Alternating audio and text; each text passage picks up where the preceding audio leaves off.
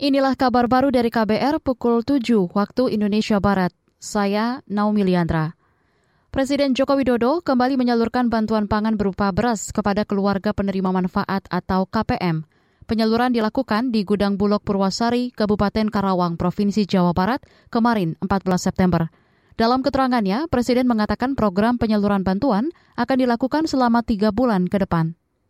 Melanjutkan, melanjutkan bantuan pangan dalam bentuk beras yang akan diberikan di September, Oktober, November 10 kilo, 10 kilo, 10 kilo. Kita berikan kepada 21,3 juta keluarga penerima.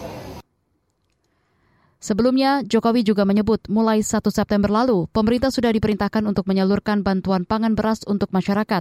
Untuk bantuan tersebut, kata dia, Bulog mengeluarkan sekira 210 ton beras untuk bulan September hingga November. Jokowi mengakui saat ini harga beras masih tinggi.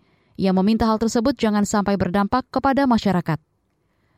Saudara, sejumlah keluarga korban tragedi Kanjuruhan bersama ratusan masa menggelar aksi Kamisan di depan Balai Kota Malang kemarin 14 September petang. Mereka menolak kebijakan renovasi Stadion Kanjuruhan. Salah satu keluarga korban tragedi Kanjuruhan, Holifatul Nur, mengatakan renovasi Stadion Kanjuruhan harus dihentikan karena hingga kini belum ada keadilan terhadap korban. Ya kita masih bersikakah untuk penolakan renovasi ini sih renovasi Kanjuruhan Stadion Kanjuruhan walaupun itu sudah ada surat edaran yang seperti ini kita masih kekeh uh, semoga ini apa ditunda dulu sampai kasus kita selesai. Kecewa mas.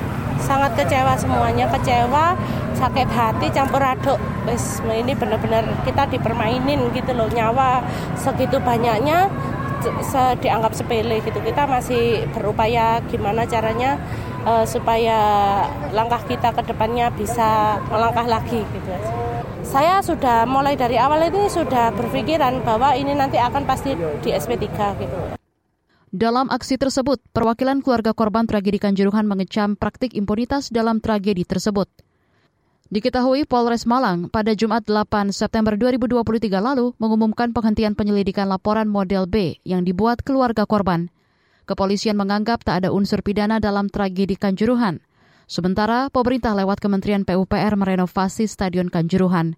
PT Waskita Karya mendapat paket pekerjaan renovasi itu dengan nilai kontrak 332 miliar rupiah. Kita beralih ke Solo, Pemerintah naikkan target kunjungan wisatawan mancanegara pada ajang Piala Dunia U17. Informasi selengkapnya disampaikan kontributor KBR Yuda Satriawan dari Solo, Jawa Tengah. Indonesia akan menjadi tuan rumah Piala Dunia U17 membuat pemerintah menaikkan target kunjungan wisatawan mancanegara. Menteri Pariwisata dan Ekonomi Kreatif Sandiaga Uno memasang target baru kunjungan wisatawan mancanegara itu. Menurut Sandiaga, hal itu berkaca pada ajang FIBA World Cup 2023 yang sudah digelar di Indonesian Stadium Jakarta yang berdampak pada masa kunjungan wisatawan lebih harus karena kemarin e, misalnya FIBA World Cup banyak wisatawan yang extend. Jadi kita harapkan nanti untuk World Cup U17 juga akan extend. Saya berharap e, target 10 juta e, ini target baru ya. Tadinya 7,4 naik 8,5. Sekarang kelihatannya target internal kami tembus 10 juta wisatawan mancanegara ini bisa terwujudkan. Persiapan World Cup 17 Pak? Dari uh, kita siapkan paket-paket uh, wisata terutama yang untuk uh, di stadion mana. Dalam perhelatan Piala Dunia U17 2023 yaitu 10 November hingga 2 Desember nanti di daerah menjadi venue yaitu Jakarta, Bandung, Solo, dan Surabaya.